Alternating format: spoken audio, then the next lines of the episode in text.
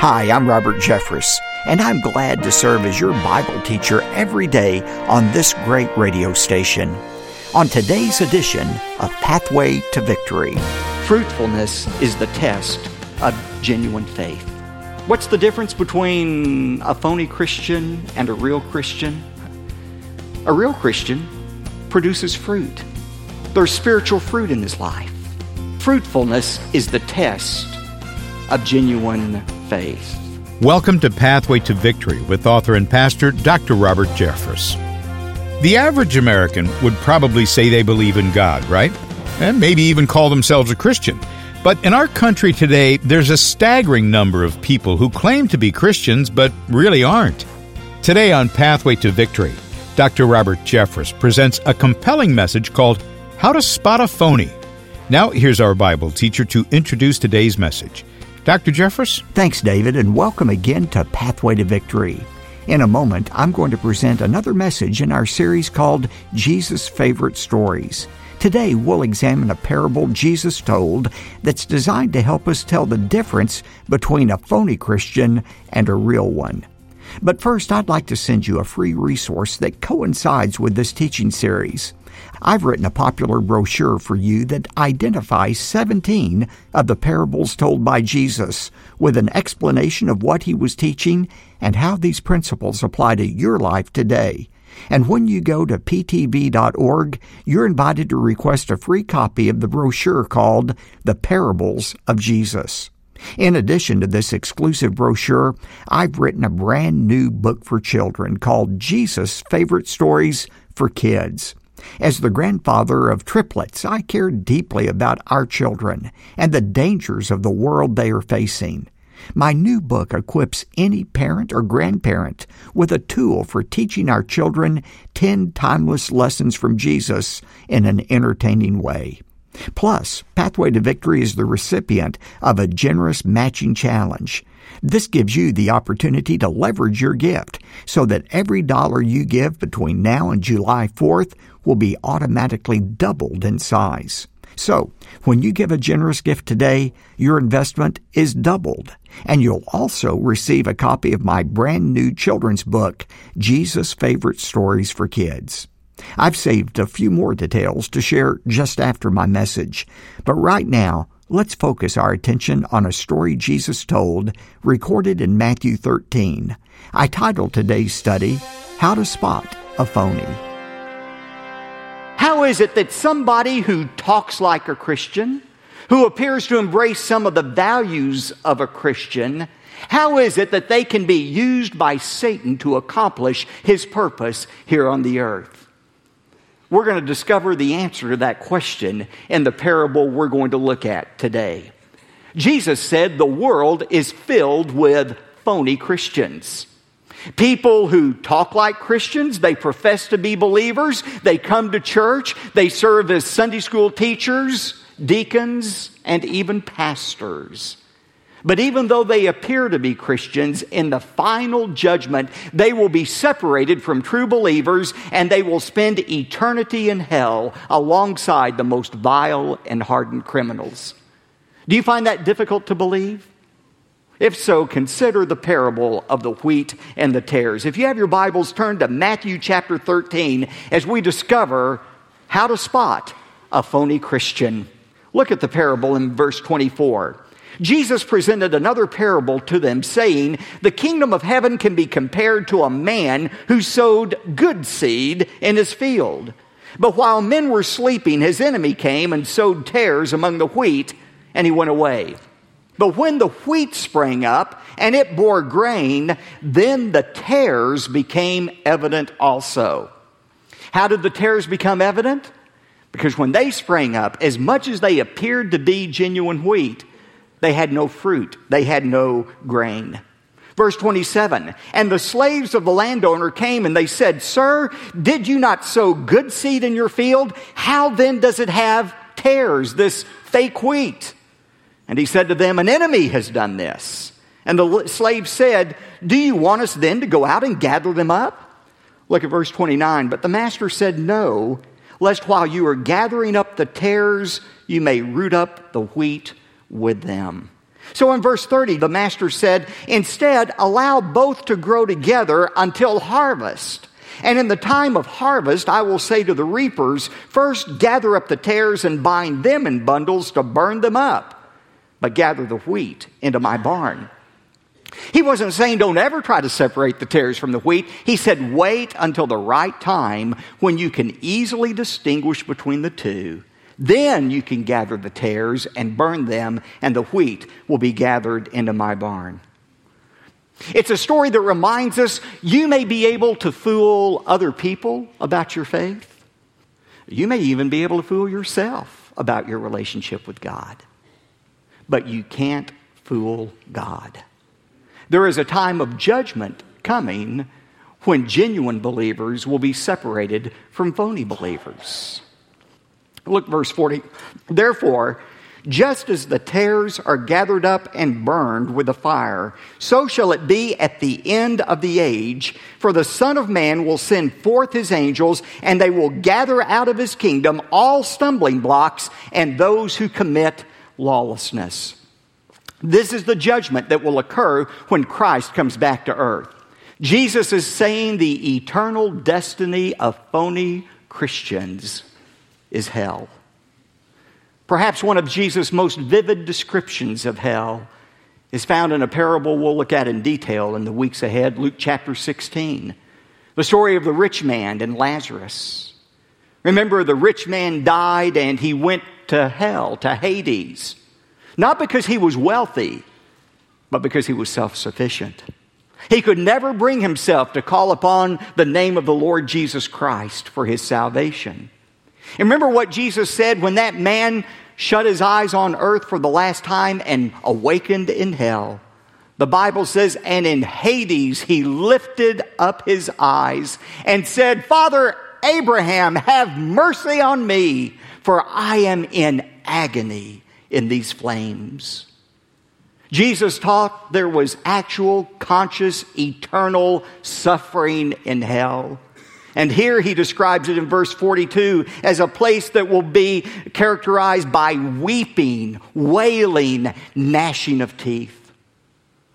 People who say, Oh, I don't care about going to hell. That's where all my friends are going to be, and we'll have a great time there.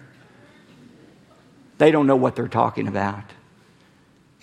Your friends may be in hell, but you won't know it because it's a place of indescribable loneliness, of weeping and of gnashing of teeth. Perhaps the most terrifying thing about hell is it's a forever destination. The weeping, the wailing, the gnashing of teeth will not only be due to the physical suffering there, but it will be the realization that there is no way out. The awful truth about hell is this when you will have spent 10 billion trillion years in that place of weeping and gnashing of teeth, when you have spent 10 billion trillion years there, you will not have lessened by one second the time you have left to spend there. That's the awful truth about hell.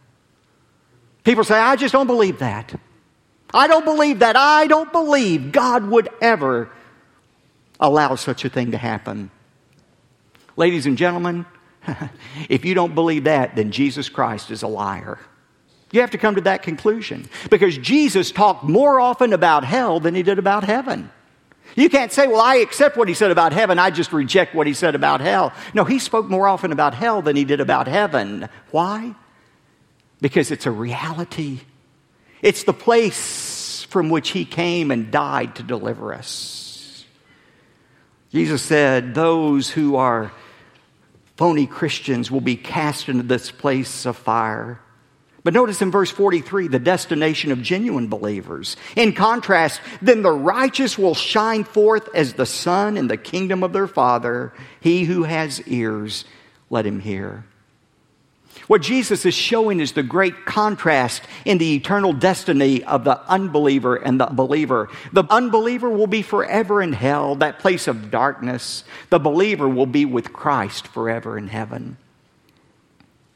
One reason we have a hard time believing that One reason we have a hard time believing there really is a difference between the eternal destination of the saved and the unsaved is right now in this world, believers and unbelievers exist side by side with one another. That's true in your workplace. Where you work right now, there are believers and there are unbelievers working at the same place of business. In your home, very possibly, there are unbelievers and believers who live under the same roof, who perhaps even sleep in the same bed. Some are genuine believers, some are fake believers.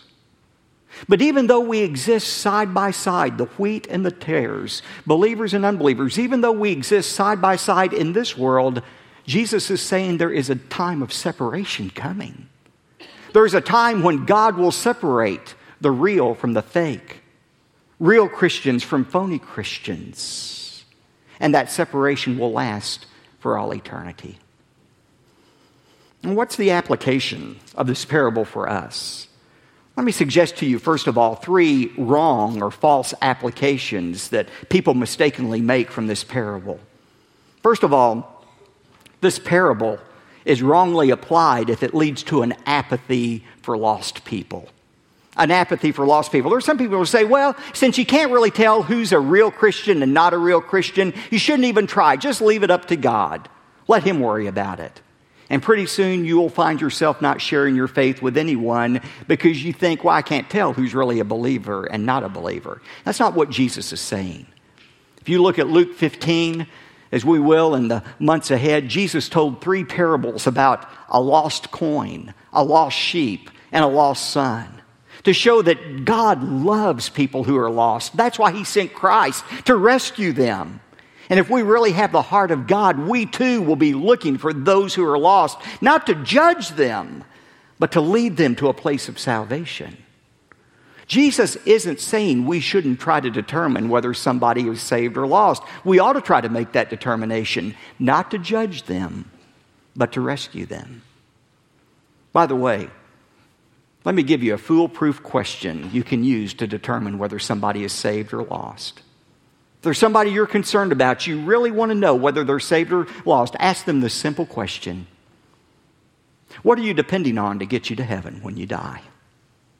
Most people, even church people, will say, Well, the fact that I try to keep the Ten Commandments, or I live by the Golden Rule, or my grandfather was a founder of the church or I was baptized when I was an infant. They'll come up with all kind of things, all of which are the wrong answer. There's only one right answer to that question. What am I depending on to get me to heaven when I die? The fact that I've trusted in Jesus to be my Savior. That I believe that He died in my place, that He took the punishment that I deserve. A second wrong application of this passage is somehow an allowance for unbelievers in the church. Some will say, well, since we can't tell who's really a believer and not a believer, we ought to just let anybody join the church. We'll let God sort it out in the end times. Let me be very clear here. Anyone and everyone is welcome to come and worship with us at First Baptist Dallas. Doesn't matter what your faith is. You can be a Hindu, a Muslim, you can be an atheist. We don't care about that. You're welcome to come here and search for God and hopefully come to know the truth. Everybody's welcome here. But to be a member here, you must be a follower of Jesus Christ. You must be born again. Ephesians 5 says that the church is to be pure. That is, it's to be filled with genuine believers. Thirdly, some people falsely interpret this passage to allow for an acceptance of sin in the church. That is, they'll say again, well, we shouldn't be judgmental. We don't know who's real and who's phony. Therefore, it's not our job to try to convict people of sin or to judge people. Let everybody live as they please and let God deal with them. You know, Paul addresses that topic in 1 Corinthians 5. Paul said to the Corinthians, There's somebody in your church who is having sex with his stepmother. And you've refused to deal with that problem. It is an immorality that is so grotesque that even unbelievers in Corinth aren't doing that. And yet you boast in arrogance that you're allowing it to go on. I'm sure the Corinthians said, We're a church of grace. We don't judge anybody. That's a false gospel. You know, the most unloving thing you can do towards somebody you see living in sin, the most unloving thing you can do is to allow them to continue going the way they're going. because they are going down a path of destruction. The most loving thing you can do for a brother or sister in Christ who is living apart from God is to gently but firmly correct them, to try to point them in the right direction. Galatians 6 1 says, If you see a brother or sister who has been overtaken by sin, let those who are spiritual restore such a one. Now, this parable is not uh, an apathy for the lost. It shouldn't promote an acceptance for sin in the church or an allowance for unbelievers in the church. What is the application of this parable? Let me mention four timeless principles that come from this parable. First of all, and most obviously, unbelievers often resemble believers. That's what Jesus was saying. Unbelievers often resemble believers. 2 Corinthians 11, verse 4 says that Satan often appears as an angel of light. When Satan seeks to deceive people, it's not with a bald face, out and out, blatant heresy. Many times it's with a little bit of truth mixed with a lot of error. It's true in the church. Unbelievers often resemble believers. Secondly, the ultimate judgment of unbelievers belongs to God. The ultimate judgment of unbelievers belongs to God. Jesus wasn't saying we shouldn't try to recognize unbelievers so that we can help them. He was simply saying, don't pronounce a final judgment on them that only God is capable of performing. Leave that ultimate judgment to God. I'm sure when the disciples heard the first part of this parable, they got ahead of Jesus and made the wrong application. Tares? Tares in our midst? Let's launch a political crusade right now or a military crusade and let's uproot all the unbelievers from the earth. Jesus said, Don't do that. Don't do that. Leave that to God. You look through history and you'll find all kind of crusades have failed miserably. Look at the Inquisition. Many genuine believers were martyred because they refuse to accept the authority of the church above the authority of the Word of God. The ultimate judgment of unbelievers belongs to God. Third, and star this fruitfulness is the test of genuine faith. Fruitfulness is the test of genuine faith. What's the difference between a phony Christian and a real Christian? A real Christian produces fruit. There's spiritual fruit in his life. What do I mean by spiritual fruit? I mean, uh, a genuine Christian can point to people he's led to faith in Christ, just like Christ's commandment. There's a real love in his heart for the Word of God. Reading the Word of God is a pleasure, not a chore. He looks forward to coming to church on Sundays. He, he, he, he anticipates being with God's people. His life is characterized by the fruit of the Spirit mentioned in Galatians 5. See, fruitfulness is the test of genuine faith. Jesus said, You shall know them by their fruit. And finally, and most importantly, every Christian should carefully examine his own life. Every Christian should carefully examine his own life. The fact is, I can't tell you whether you're saved or not. I can't make that judgment. I can only judge myself.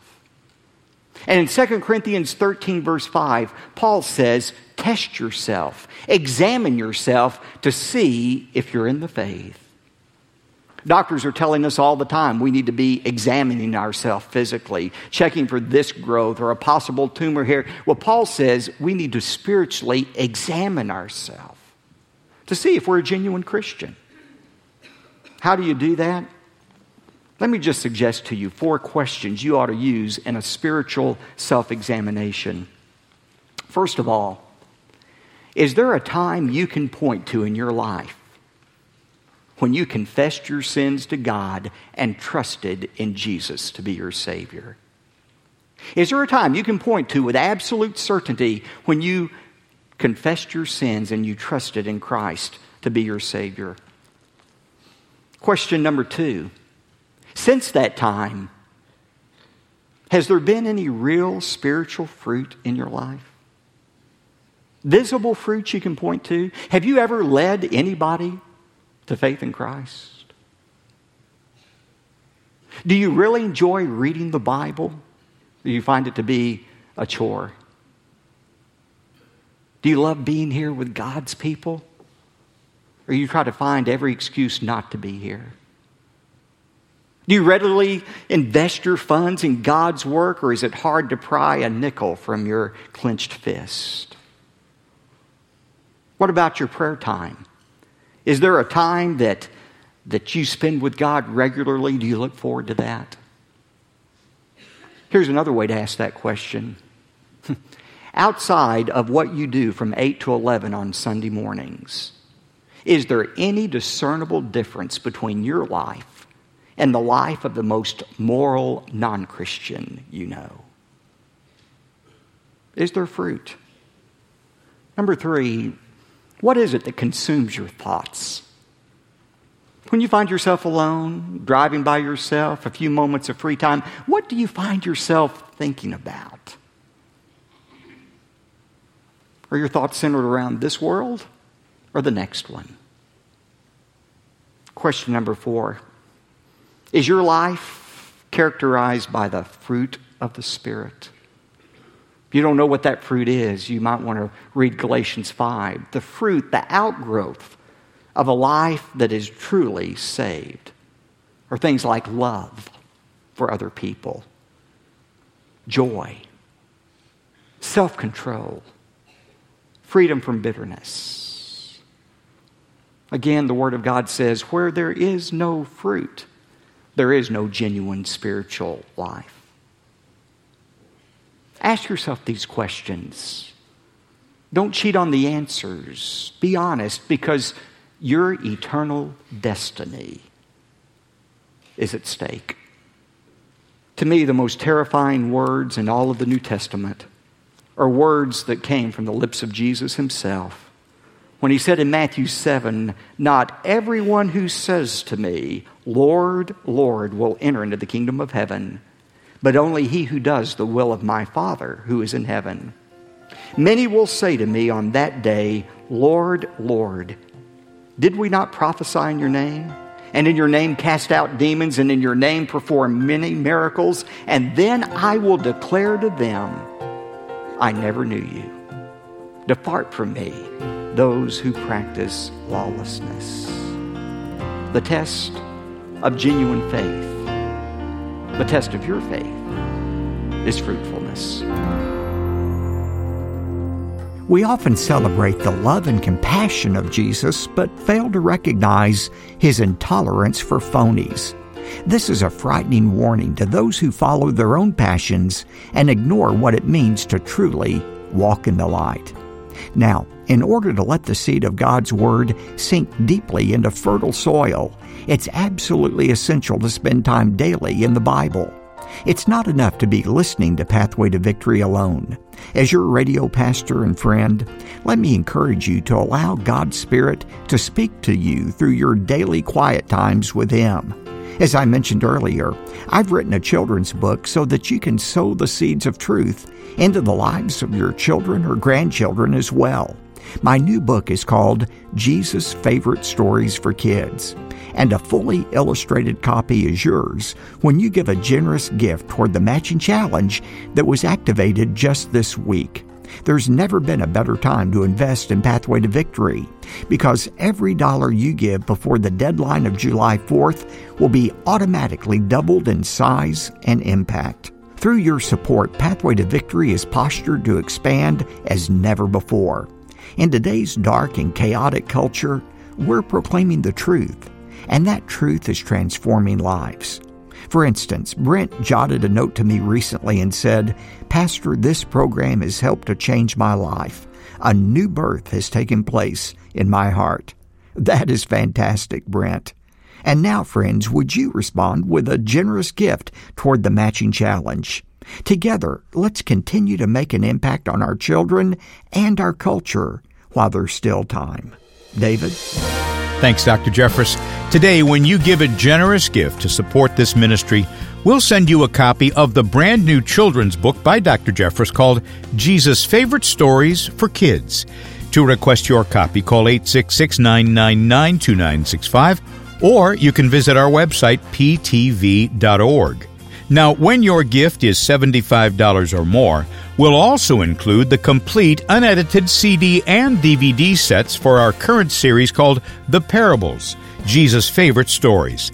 And because of our Gospel Advance Matching Challenge, any gift you give will be doubled in impact, meaning there's really never been a better time to give to Pathway to Victory. Call us toll free at 866 999 2965 or go to ptv.org. A lot of our listeners prefer to write. If that sounds like you, here's the mailing address P.O. Box 223 609, Dallas, Texas 75222. That's P.O. Box 223 609, Dallas, Texas 75222. I'm David J. Mullins. God has blessed each of us with unique gifts, talents, and opportunities. And one day, every Christian will have to account for how they use their blessings. Hear a message called Talent Search. That's Friday on Pathway to Victory. Pathway to Victory with Dr. Robert Jeffress comes from the pulpit of the First Baptist Church of Dallas, Texas.